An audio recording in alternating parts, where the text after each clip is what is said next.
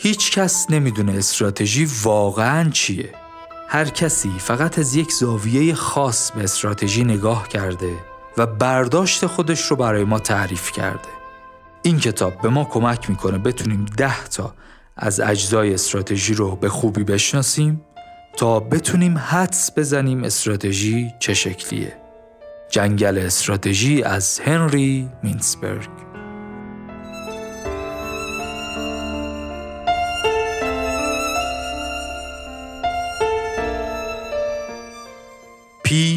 اندر خانه تاریک بود. عرضه را آورده بودندش هنود. از برای دیدنش مردم بسی اندران ظلمت همی شد هر کسی. دیدنش با چشم چون ممکن نبود اندران تاریکیش کف می بسود. آن یکی را کف به خورتوم افتاد. گفت همچون ناودان است این نهاد. آن یکی را دست بر گوشش رسید آن بر او چون باد بیزن شد پدید. آن یکی را کف چو بر پایش بسود گفت شکل پیل دیدم چون عمود. همچنین هر یک به جزئی که رسید فهم آن می کرد هر جا می شنید. از نظرگه گفتشان شد مختلف آن یکی دالش لقب دادین الف. در کف هر کس اگر شمعی بودی اختلاف از گفتشان بیرون شدی. تا پذیرا گردی ای جان نور را تا ببینی بی هجب مستور را. هوش را بگذار وانگه هوش دار گوش را بربند وانگه گوش دار.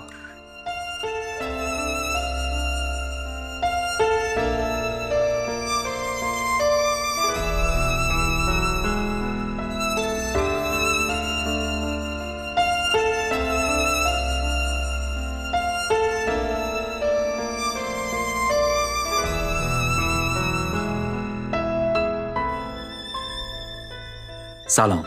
من امین علیرضایی هستم و شما به هفتمین قسمت از پادکست پاپیروس گوش می‌کنید. و هنوز هم پاپیروس پادکستیه که در هر قسمت خلاصه یک کتاب در حوزه کسب و کار رو تعریف می‌کنم.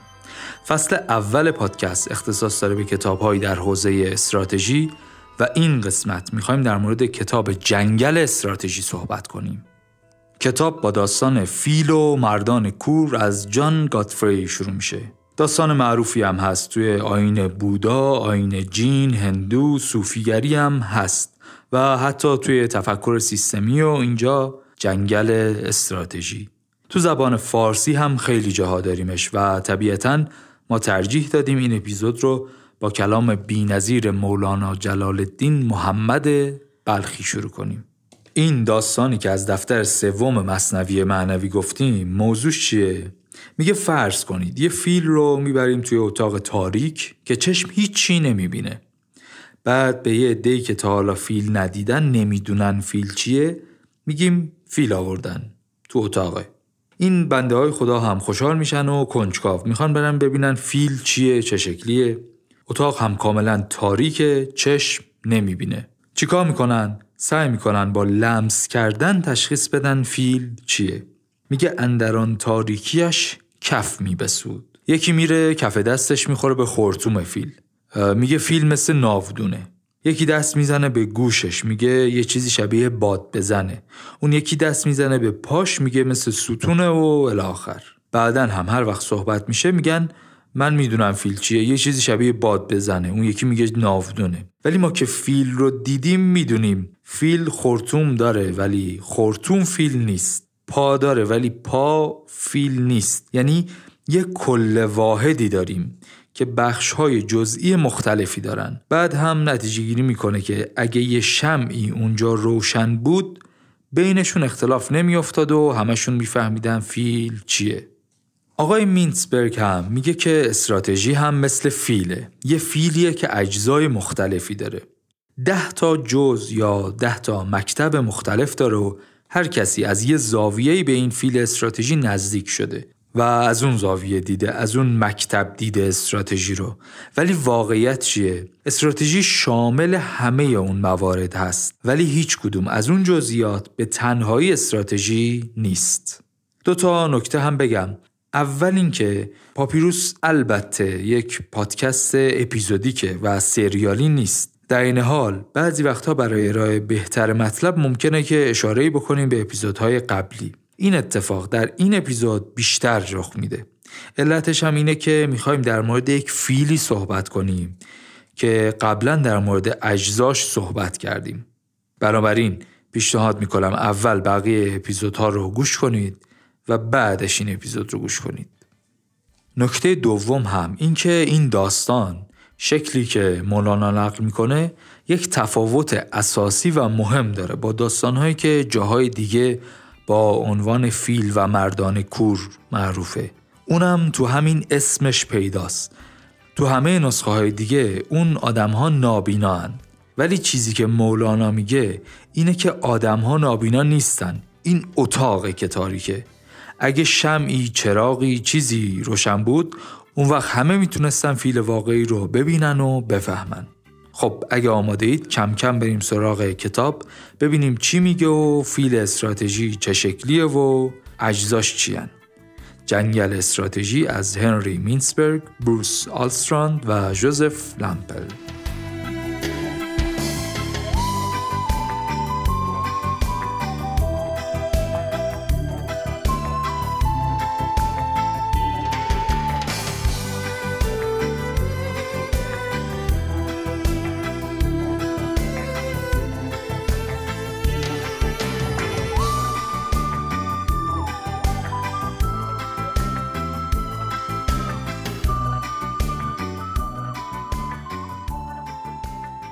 راستش اینه که کتاب کتاب ساده و روونی نیست که بخوام به همه پیشنهاد بدم.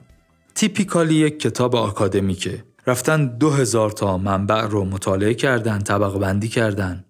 خوندن و فهمیدن دو هزار تا رفرنس خودش یک کاریه ولی طبق بندی کردن و رفرنس دادن و مقایسه کردن و نقد کردن و این کارو به نظر من ده تا کاره مثلا. خلاصه کلی زحمت کشیدن و کتاب بسیار پرمغز و مهمه. از این مدل کتابای پیش نیازدار هم هست. یعنی مثلا اگه کسی کتاب تو حوزه استراتژی نخونده باشه نمی‌تونه ارتباط خوبی بگیره به نظرم. ولی اگه آشنایی خوبی با این حوزه داشته باشه اتفاقا کمک خیلی بزرگی می‌کنه به ساختن اون تصویر بزرگ اون شکل فیل استراتژی. از سردرگمی می‌کشه بیرون آدمو. برای من که اینطور بود راستش. این کتاب رو در واقع سه نفر نوشتن. کتاب های زیاد دیگه هم دارن هم مشترک هم جداگانه. ولی یه جوریه که کتاب و مفاهیمش بیشتر به نامای مینسبرگ تموم شده. یه نمای کلی از کتاب اگه بخوام بگم اینجوریه که استراتژی یه کلیه. که متخصصای حوزه استراتژی هر کدوم یک جزئی رو برداشت کردن. بعد شروع می‌کنه دونه دونه این ده تا برداشت یا ده تا مکتب یا ده تا جزء مختلف از فیل استراتژی رو به همون معرفی می‌کنه و میگه هر کدوم پیشورزاش چیه خوبیش چیه بدیش چیه الاخر خلاصه سعیش اینه که چراغی روشن کنه و با شناخت این ده تا جز بتونیم فیل استراتژی رو بهتر بشناسیم. کتاب رو آقای دکتر محمود احمدپور ترجمه کردن و انتشارات جاجرمی همونو چاپ کرده. اولین مکتبایی که میریم سراغش مکاتب تجویزی هستن. این کلمه تجویز منو یاد نسخه پزشک میندازه. راستشو بخواید مفهومش هم عین همونه. ما وقتی میریم دکتر یه سری قرص و شربت و آمپول تجویز می‌کنه و میگه این قرص رو 6 ساعت یه بار بخورد و تا آمپول داری یکی امروز بزن که فردا این شربت رو هم شب قبل از خواب بخور. چی شد؟ دکتر تشخیص داد، تجویز کرد، تمام. من میرم داروخونه داروها رو می‌خرم می‌برم خونه. ایشالله کم کم طبق همون دستورالعمل استفاده می‌کنم داروها رو تا خوب بشم. ممکن هم هست از آمپول بترسم آمپول نزنم. یا حواسم پرت باشه بیتوجهی کنم قرصامو سر وقت نخورم. به طور خیلی واضحی نوشتن یا تدوین یا تجویز نسخه با اجرا متفاوته. بنابراین ممکنه یه دکتری نسخه خوبی تجویز کنه ولی اجرای بد من باعث بشه حالم خوب نشه مکاتب تجویزی استراتژی هم یه همچین چیزی هن. یعنی اون تشخیص و تجویز یا مثلا تدوین استراتژی کاملا جدای از اجراست و یه سند برنامه استراتژیک تدوین و تصویب میشه بعد ابلاغ میشه برای اجرا مکاتب تجویزی سه تا زیر مجموعه داره. مکتب طراحی، مکتب برنامه ریزی و مکتب موقعیت یابی اگه از یکم دورتر به اینا نگاه کنیم خیلی شبیه همن ولی تو جزئیات یه مقداری از هم متفاوتن. پس بذارید بریم از یکم نزدیکتر بررسی کنیم ببینیم مکاتب تجویزی چطورن.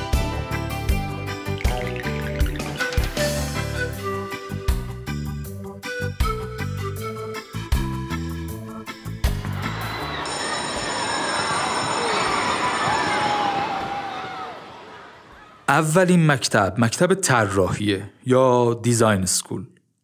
بیشتر مفاهیمی که اکثر ما شنیده ایم و تو دانشگاه ها گفته ایم مطالبی از این جنسن. قدیمی ترین مکتب استراتژی هم هست و بیشتر روی مؤسس یا رهبر یا کارآفرین تاکید داره. مثلا یادتونه گفتیم مدیر عامل مکدونالدز عوض شد بعد آقای کانتالوپ اومد یک استراتژی جدیدی طراحی کرد گفت مشتری اصلی از این به بعد مصرف کننده است. یه همچین کاری مثلا. اصل و اساس این مکتب طراحی تحلیل استابلیوتیه این شکلیه که یک سری ارزیابی می‌کنیم محیط بیرون رو که شامل تهدیدها و فرصتهای محیط میشه. این میشه یک جریان. از اون طرف یک سری ارزیابی می‌کنیم داخل سازمان رو که نقاط قوت و ضعف سازمان نمایان میشه. این هم میشه جریان دوم. حالا از مجموع اطلاعاتی که این دو جریان به ما میده می‌تونیم استراتژی بنویسیم. البته کتاب میگه دو تا عامل دیگه هم وجود داره که اونها رو هم در نظر می‌گیریم تا استراتژی نهاییمون به دست بیاد. ارزش های مدیریت و مسئولیت های اجتماعی. حالا دیگه رسیدیم به نسخه استراتژی که تجویز میشه برای اجرا. مشخصات مهم این مکتب چیه؟ اول اینکه فرایند کاملا آگاهان است و مسئولیت کنترل هم با مدیر عامله چرا؟ چون اصلا استراتژیست مدیر عامله و اینکه فرایند اجرای استراتژی ساده و غیر رسمیه. اگه این فرایند رسمی بشه و یک دپارتمانی تشکیل بشه و پرسنل برنامه ریزی بیان و جدول و دیتا و KPI اون موقع داریم وارد مکتب برنامه ریزی میشیم.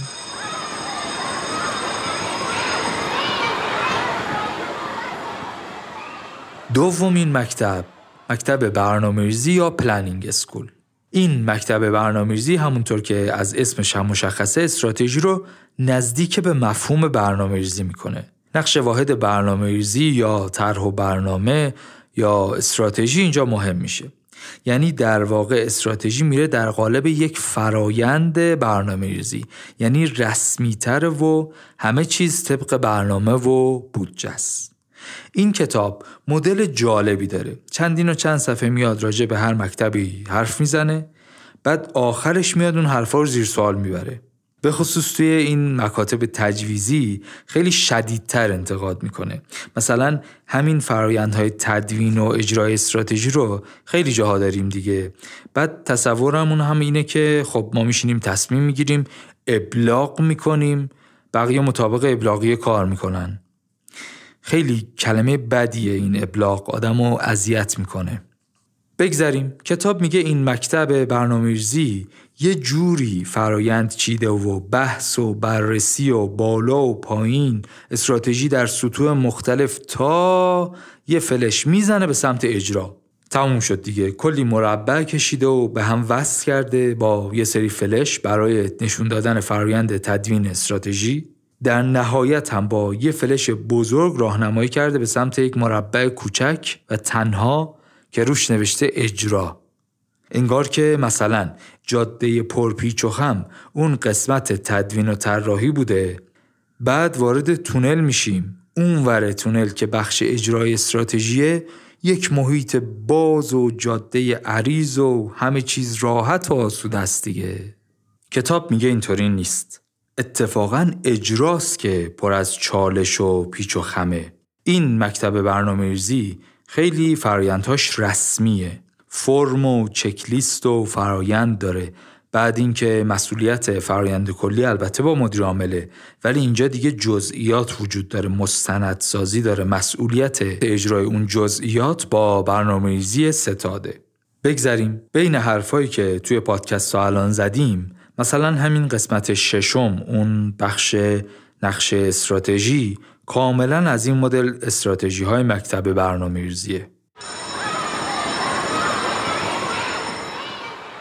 سومین مکتب مکتب موقعیت یابی یا positioning school. یکی از مهمترین کارها توی مکتب موقعیت یابی کار آقای پورتر هست. کتاب استراتژی رقابتی رو یادتونه دیگه اپیزود سوم. گفتیم که آقای پورتر سه تا استراتژی عمومی معرفی کرد. رهبری هزینه تمایز و تمرکز. مدل این مکتب اینجوریه که من می‌تونم بدون اینکه جزئیات صنعت شما رو کامل بدونم با چند تا سوال کلی در نهایت پیشنهاد بدم که سازمان شما باید سعی کنه در موقعیت رهبری هزینه صنعت قرار بگیره. یا باید بریم روی یک گروه مشتری خاص تمرکز کنیم این مدل صحبت کردن و پیشنهاد دادن این امکان رو به مشاورای کسب و کار داد تا از یک سری ابزار عمومی استفاده کنن برای مشاوره استراتژی و به قول آقای مینسبرگ بوتیک های استراتژی را افتادن.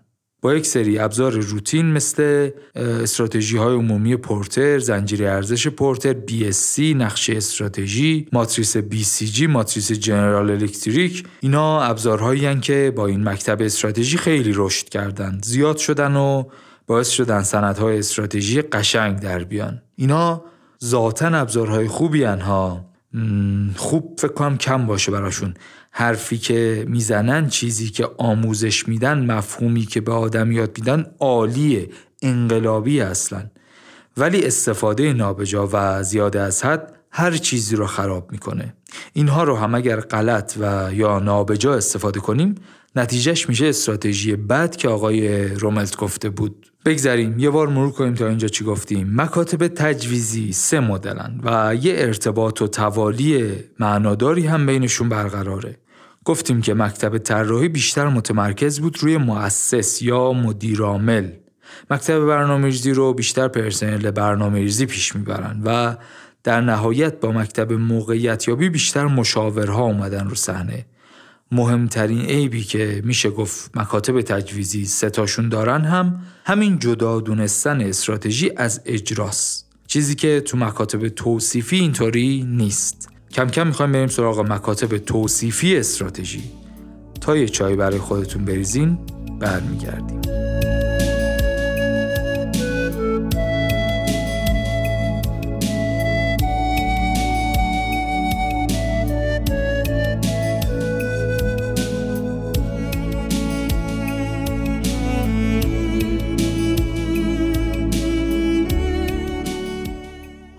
بریم سراغ مکاتب توصیفی استراتژی. این مکاتب توصیفی در مورد چگونگی ساخته شدن استراتژی صحبت می‌کنن. یادتونه در مورد مکاتب تجویزی گفتیم که من میرم دکتر نسخه می‌گیرم بعد نسخه رو از دکتر می‌گیرم میارم خونه اجرا می‌کنم. حالت دوم همینه که من نمیرم دکتر. اطرافیان که متوجه میشن حالم خوب نیست از تجربیات خودشون میگن و توصیف می‌کنن که چطور وقتی حالشون خوب نبوده این کار رو انجام دادن حالشون بهتر شده. مثلا یکی میگه ژل رویال خوبه یا اصل یا چای آب لیمو اصل یا مثلا خوب آب نمک غرغره کنی یا مثلا قرص بخور بخواب پتو بکش رود. کار نداریم. اون مدلی که برای خودشون کار کرده رو توصیف می‌کنن که شاید به درد شما هم بخوره. حالا تو فضای کسب و کار هم مثلا اینجوریه که بعد از یه مدتی که یک کسب و کاری موفق شد و به نتایج خوبی رسید بریم بررسی کنیم ببینیم چه جوری شد که اینجوری شد. چه فرایندی منتج به این نتیجه شد؟ اونو بگیریم توصیفش کنیم. بقیه هم بخونن و یاد بگیرن. شاید تونستن استفاده کنن. این میشه مکاتب توصیفی استراتژی. این تقسیم بندی مکاتب تجویزی و توصیفی برای خود من خیلی جالب بود.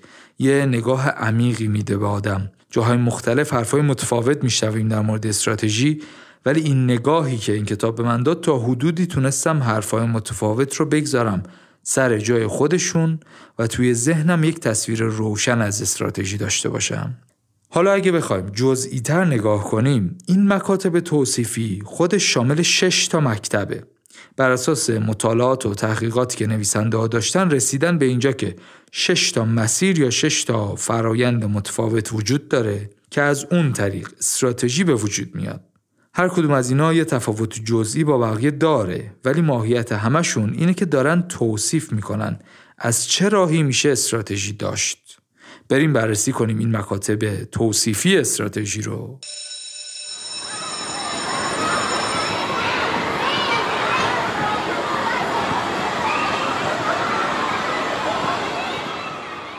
چهارمین مکتب کارآفرینیه. این مکتب کارآفرینی تقریبا مثل مکتب طراحیه. توی این دوتا مکتب تاکید روی مؤسس یا رهبر یا کارآفرینه. این شباهتشونه. تفاوتشون همینه که تو مکتب طراحی اگه یادتون باشه گفتیم رهبر سازمان طراحی می‌کنه که چجوری باید به نتیجه برسیم. بعد اون رو تجویز می‌کنه و میریم برای اجرا. احتمالا تو اون طراحی مثلا حساب کتابی شده ترازنامه بررسی شده تحقیق بازار استابلیوتی ولی اینجا تاکید روی شم و غریزه و بینش اون رهبره. یعنی حرفمون اینه که رهبر سازمان با بینش خاص خودش سازمان رو می‌بره روی ریل استراتژی به سمت موفقیت. اینجا استراتژی اون دورنماییه که توی ذهن رهبر شکل می‌گیره. بین حرفایی که قبلا زدیم اگه یادتون باشه مثلا در مورد اقدامات استیو جابز در بازگشتش به اپل صحبت کردیم. اونجا خیلی حرفامون مبتنی بر فرد و روش ها و استراتژی های جسورانه بود و از بینش استیو جابز حرف زدیم. پرکاربرد هم. از قبلتر راجع به جنگ ترافالگار هم صحبت کرده بودیم. اونجا هم از آقای لورد نلسون گفتیم. فقط یه نکته داخل پرانتز بگم که باید حواسمون باشه. دوچار خطا نشیم. مثلا از این مدل حرفایی که سادگی اپل تو طراحی رو رفت میدن به سادگی شخصیتی استیو جابز. بعد مثلا میگن ببین ایشون فقط یه مدل لباس میپوشیده. پس تو هم اگه می‌خوای موفق باشی نباید دچار خستگی تصمیم گیری بشی. باید یه مدل لباس انتخاب کنی همونو پنجاه سال بپوشی. این کار رو بکنی موفق میشی.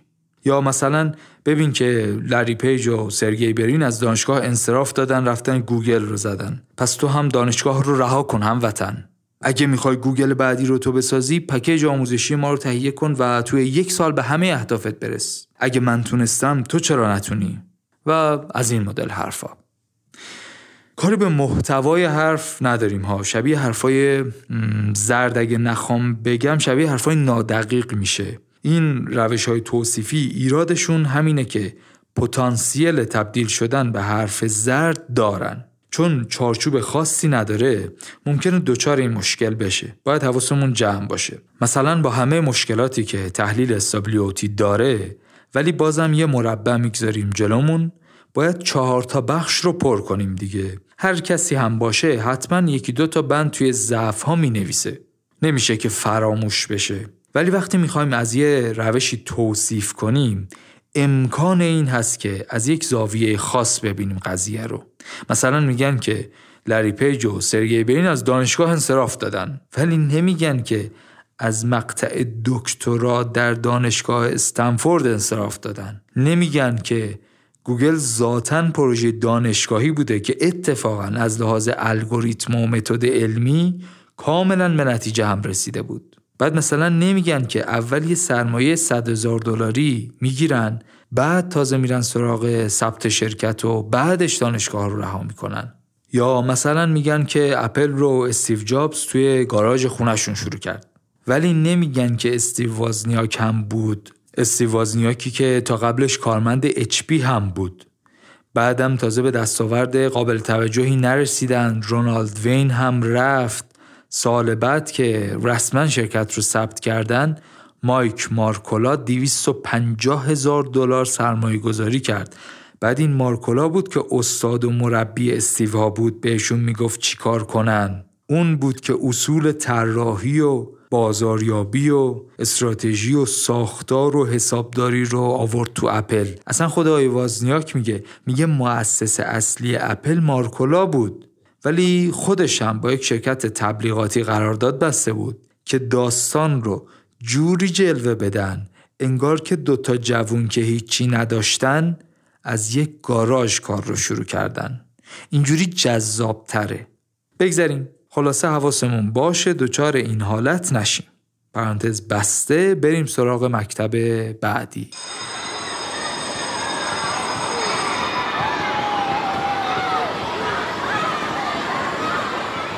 پنجمین مکتب مکتب شناختیه. استراتژی به عنوان یک فرایند ذهنی.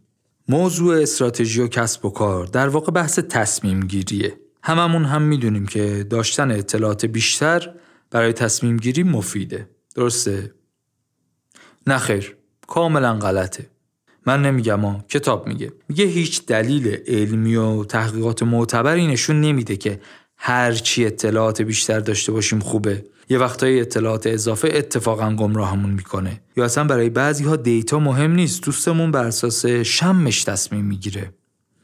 وقتی در مورد مسائل مربوط به استراتژی صحبت می‌کنیم داریم حرف از یه سری فرایند ذهنی می‌زنیم. یعنی چی؟ یعنی مثلا الان من دارم رو به میکروفون صحبت می‌کنم. درسته؟ مطمئنا شما هم تایید می‌کنید دیگه. ولی اگه بگم شیوع ویروس کووید 19 یک تهدید بزرگ برای کسب و کار هاست اون موقع احتمالا یک گروهی موافق باشن یک گروهی مخالف باشن. یه عده هم بگن که بستگی داره. ممکنه این جمله در بعضی صنایع صحیح باشه ولی شرکت ما با استفاده از منابع انسانی ارزشمند این تهدید رو به یک فرصت تبدیل می‌کنه و رشد و بالندگی رو به ارمغان میاره. ایشالله. حالا کی راست میگه؟ همه. ولی هر کی هم از زاویه دید خودش نگاه می‌کنه به قضیه. تو یک موقعیت خاصی که شرکت قرار می‌گیره یکی فکر می‌کنه افقهای خیلی روشنی در انتظار ماست و ایشالله میتر کنیم. اون یکی پیش خودش فکر می‌کنه چیکار کنیم که تا 6 ماه دیگه ورشکست نشیم. چی شد؟ تیپ شخصیتی آدم ها روی اینکه چطور دنیا رو می‌بینن و اطلاعات رو دریافت می‌کنن و چطور تصمیم می‌گیرن تأثیر گذاره. اپیزود دوم فیلم فاندر رو معرفی کرده بودیم. اگر ندیدید شدیداً پیشنهاد می‌کنم ببینید. اونجا کاملا می‌تونید تفاوت نگاه و فرایندهای ذهنی ری کراک با برادرای مکدونالد رو حس کنید.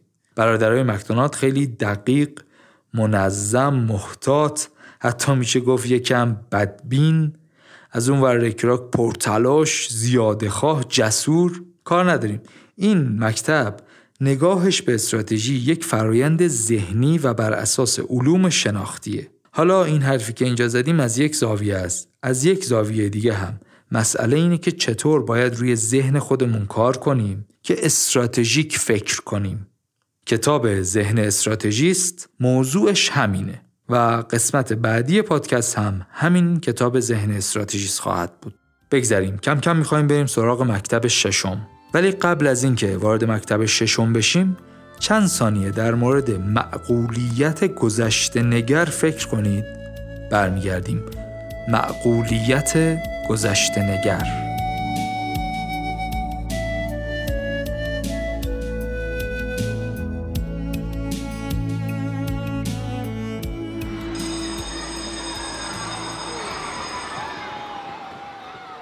به نظرم خیلی ترکیب اسمی جالبیه. معقولیت گذشته نگر. اینجوریه که من یه سری تجربیاتی دارم. پنج سال ده سال پنجاه سال. وقتی با موقعیتی روبرو میشم بر اساس اون تجربیاتی که دارم تصمیم می‌گیرم و میگم که انجام دادن این کار خوبه یا بده. بیایید فرض کنیم هممون بر اساس همین مدل فکر می‌کردیم و تصمیم می‌گرفتیم. چی می‌شد؟ هیچ. هیچ نوآوری قابل توجهی اتفاق نمیافتاد دیگه. این مدل فکر کردن نتیجهش نهایت منجر به ده درصد بهبود میشه. ولی اون چیزایی که زندگی بشر رو تغییر دادن حاصل بهبودهای ده درصدی نبودن. نتیجه نوآوری های ده برابری بودن. مثلا ساختن موبایل بعدتر موبایل هوشمند. اگه مسائل مربوط به حوزه نوآوری و کارآفرینی براتون جذابه پادکست کارکست رو پیشنهاد می‌کنم. یه پادکست عالی در حوزه نوآوری و کارآفرینی و business که تو هر اپیزود به نقل از یک مقاله معتبر معمولا Harvard Business Review کلی اطلاعات مفید بهمون میده. اپیزود نهم کارکست در مورد همین نوآوری ده برابری و روش های رسیدن به اونه. بگذریم حرفمون اینه که اگه پایبند به همین معقولیت گذشته نگر باشیم خیلی محتاط و محافظه کار میشیم. ولی هر جایی یه نوآوری عجیبی رخ داده. موقعیتی بوده که یه نفر شیرجه زده داخل یه آبی که نمی‌دونه تهش کجاست. رفته برای اینکه یاد بگیره. تو اون یادگیری یک استراتژی غیر منتظره رخ میده. بعضی از صنایع محیطشون بیشتر اجازه میده بتونن از قبل همه چیز رو بررسی کنن و یک استراتژی از پیش تعیین شده رو اجرا کنن. بعضی دیگه از صنایع به خصوص امروز پویا و متغیر و حتی متلاطمه. این جوجه ها مکتب یادگیری استراتژی کمکمون می‌کنه. حرف این مکتب یادگیری استراتژی اینه که محیط سازمان پیچیده است و غیر قابل پیش بینی باید بریم به سمت اینکه امتحان کنیم کارهای جدید استراتژی های جدید. هی یاد بگیریم هی بریم جلو. این شد مکتب یادگیری. بریم سراغ مکتب هفتم مکتب قدرت.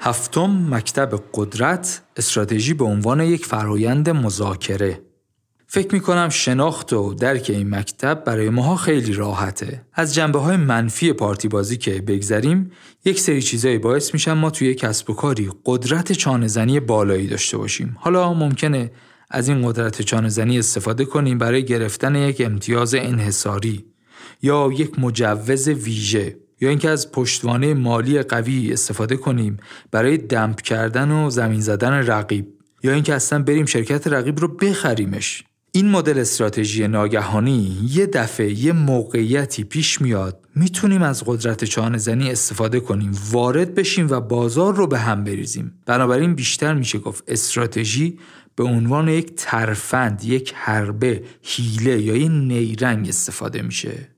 مثلا می‌دونید دیگه شرکت فیسبوک بعد از اینکه رشد کرد و بزرگ شد و سود کرد و پولدار شد عملا به قدرتی رسید که هر استارتاپی که شکل گرفت و به حدی رسید رو خرید. معروف ترین هم اینستاگرام و واتساپ دیگه هر روز استفاده می‌کنیم. به جز این دوتا همین الان تقریبا 80 تا شرکت و business زیر مجموعه داره. اینم یک مدل استراتژی برای رشد دیگه. از قدرتی که داریم استفاده کنیم برای رشد و توسعه کسب و کارمون. این از قدرت. حالا نقطه مقابل این مکتب قدرت میشه مکتب فرهنگ یعنی ذاتا. اون قدرت موجودیت سازمانی رو از بین می‌بره. تعادل یک صنعت رو به هم میریزه. یه نظم موجودی رو به هم می‌زنه. یعنی چی؟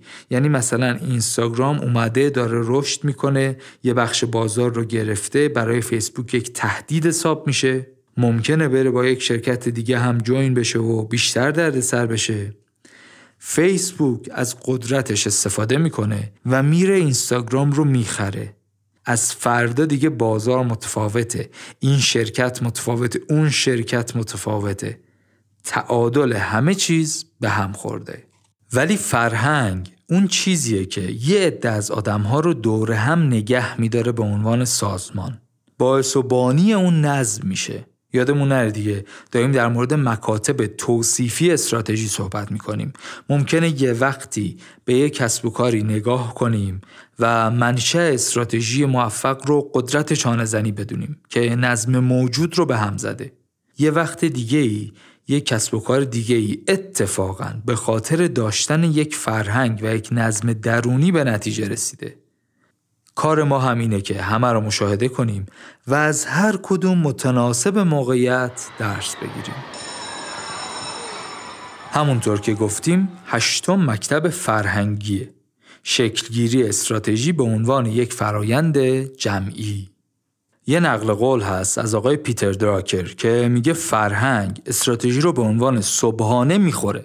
البته تو این جمله احتمالا منظور از استراتژی یک استراتژی صرفا تجویزی بوده یه مشاوری بیاد و یه سند قشنگ تنظیم کنیم و بعد ورداریم بیاریم برای اجرا به ظهر نرسیده استراتژی از ذهنها پاک میشه و دوباره کارمندا با همون روی کرده قبلی شروع می‌کنن به کار کردن.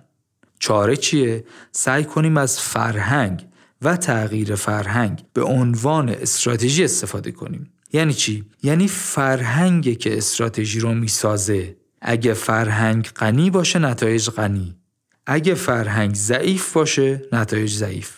یعنی تعاملات اجتماعی و برداشت های مشترک که مجموعاً فرهنگ رو تشکیل میدن می‌تونن استراتژی رو بسازن. نه اینکه فکر کنیم اونچه که در استراتژی نوشته شده می‌تونه فرهنگ رو تغییر بده. چی شد؟ یه بار دیگه بگیم تعاملات بین افراد سازمان به علاوه برداشتشون از همدیگه و از مسائل مشترک فرهنگ رو می‌سازه و این فرهنگ می‌تونه استراتژی خوب یا بد رو به وجود بیاره. کتاب یه زمیمه هم داره میگه اگر می‌خواید فرهنگ غنی یک شرکت رو از بین ببرید این کارا رو انجام بدید. یک سود و زیان خالص رو مدیریت کنید. توجهتون رو بگذارید روی مدیریت پول و مسائل نقدی و مالی. بقیه چیزا مهم نیست. دو برای هر موضوعی خودتون یه نقشه بریزید یه طرحی بدید. خودجوشی و یادگیری کارمندا مهم نیست. سه خیلی عینی و واقعی باشید. با همه چیز مثل ماشین برخورد کنید به خصوص با کارمندا. خب آقای مینسبرگ یکم عصبانی بود. مطمئنم که شما از این کارا نمی کنید ولی اگه کسی رو می‌شناسید که این کار رو انجام میده این پادکست رو براش بفرستید گوش کنه و به کاراش فکر کنه.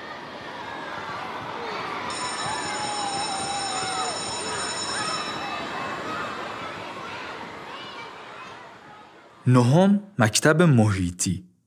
این مکتب محیطی در مورد تأثیرات محیطی خیلی صحبت می‌کنه. بیشتر نگاهش به بیرونه. اصلا فرض اینه که محیط تغییر می‌کنه و شرکت با استراتژیش به محیط پاسخ میده. شاید فکر کنیم که خب تو بقیه مکاتب هم اثری از محیط بود. بله. مثلا در مورد مکتب موقعیت یابی که صحبت کردیم اونجا هم محیط اثر داره. ولی توی این مکتب محیط مرکز توجه و منشأ تغییراته. مثلا یادتونه در مورد این صحبت کردیم که نفت گرون شد.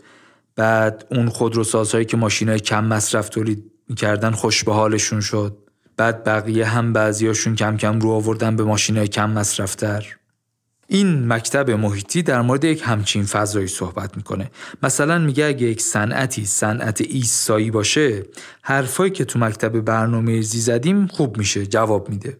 گفتیم دیگه کتاب کلا این مدلیه که یک حرفی رو می‌زنه بعد از چند بود بررسی می‌کنه. نقل می‌کنه از بقیه اساتید نقدشون می‌کنه. مثلا در این مورد صحبت می‌کنه که این محیط که میگیم چی هست؟ به قول دوستمون اصلا محیط نمنده آیا سازمان می‌تونه محیط رو انتخاب کنه؟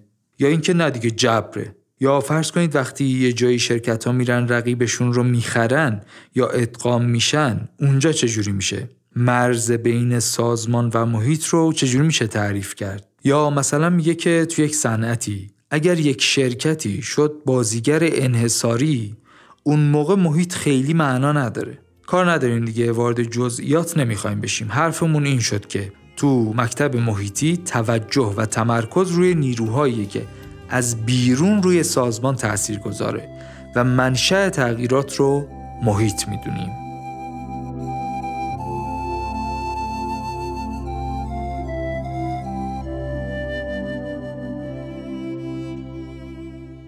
خب تا اینجا در مورد مکاتب تجویزی و توصیفی به صورت کلی صحبت کردیم.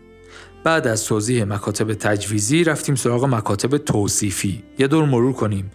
گفتیم که این مکاتب توصیفی همونطور که از اسمشون پیداست توصیف می‌کنن که استراتژی چجوری به وجود میاد. اون فرایندی که در گذشته اتفاق افتاده و حالا بهش نگاه می‌کنیم و میگیم این استراتژی بوده که کار کرده. یه فرایندی اتفاق افتاده نتیجهش یک استراتژی موفق شده. اون فرایند رو توصیف می‌کنه. بعد گفتیم مکتب کارآفرینی تکیش روی شم و شهود کارآفرینه. بعد راجع به مکتب شناختی صحبت کردیم که تاکید روی ذهن استراتژیست بود.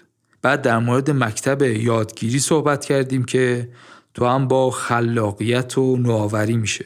بعد در مورد مکتب قدرت گفتیم. نقطه مقابلش در مورد مکتب فرهنگی گفتیم. اگه جاداش شکم بیشتر هم می‌گفتیم. در نهایت مکتب محیطی رو گفتیم که اونجا توجه و تمرکز روی محیط بیرونه تا داخل سازمان. حالا می‌خوایم بریم سراغ سومین نوع از مکاتب که مکاتب ترکیبی هست. یا اگه بخوام درستتر بگم مکتب ترکیبی.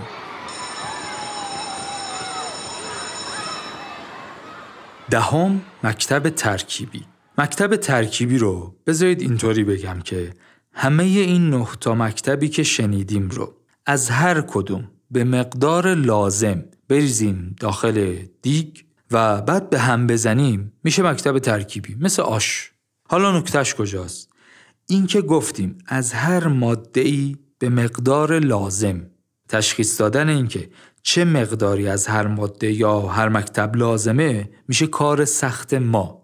یا اینکه همه مواد رو با هم بریزی یا اینکه بعضی ها رو اول میریزی بعضی ها رو آخر میریزی میشه تصمیم سخت ما. با توجه به سازمانی که در موردش صحبت می‌کنیم دوره عمر، ساختار، رقابت پذیری بازار، منابع انسانی با توجه به این فاکتورها باید انتخاب کنیم چه میزان از کدوم وجه استراتژی لازمه. کدوم مکتب استراتژی بیشتر لازمه مونه این میشه مختصر و مفید مکتب ترکیبی که به نظر می‌رسه نظر آقای مینسبرگ بیشتر به این مکتب نزدیکه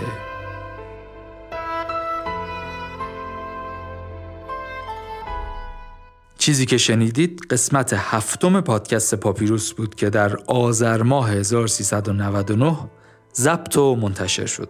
تو این قسمت ما در مورد کتاب جنگل استراتژی صحبت کردیم و سه نوع مختلف از مکاتب استراتژی رو توضیح دادیم. خیلی ممنون از شما که تا اینجا همراه من بودید. ممنون که پاپیروس رو به دوستاتون معرفی می‌کنید و ممنون از شاهین که برای تدوین پادکست کمکم می‌کنه قسمت بعدی پادکست اختصاص داره به کتاب ذهن استراتژیست از آقای دکتر مجتبا لشکر بلوکی تا قسمت بعد خدا نگهدار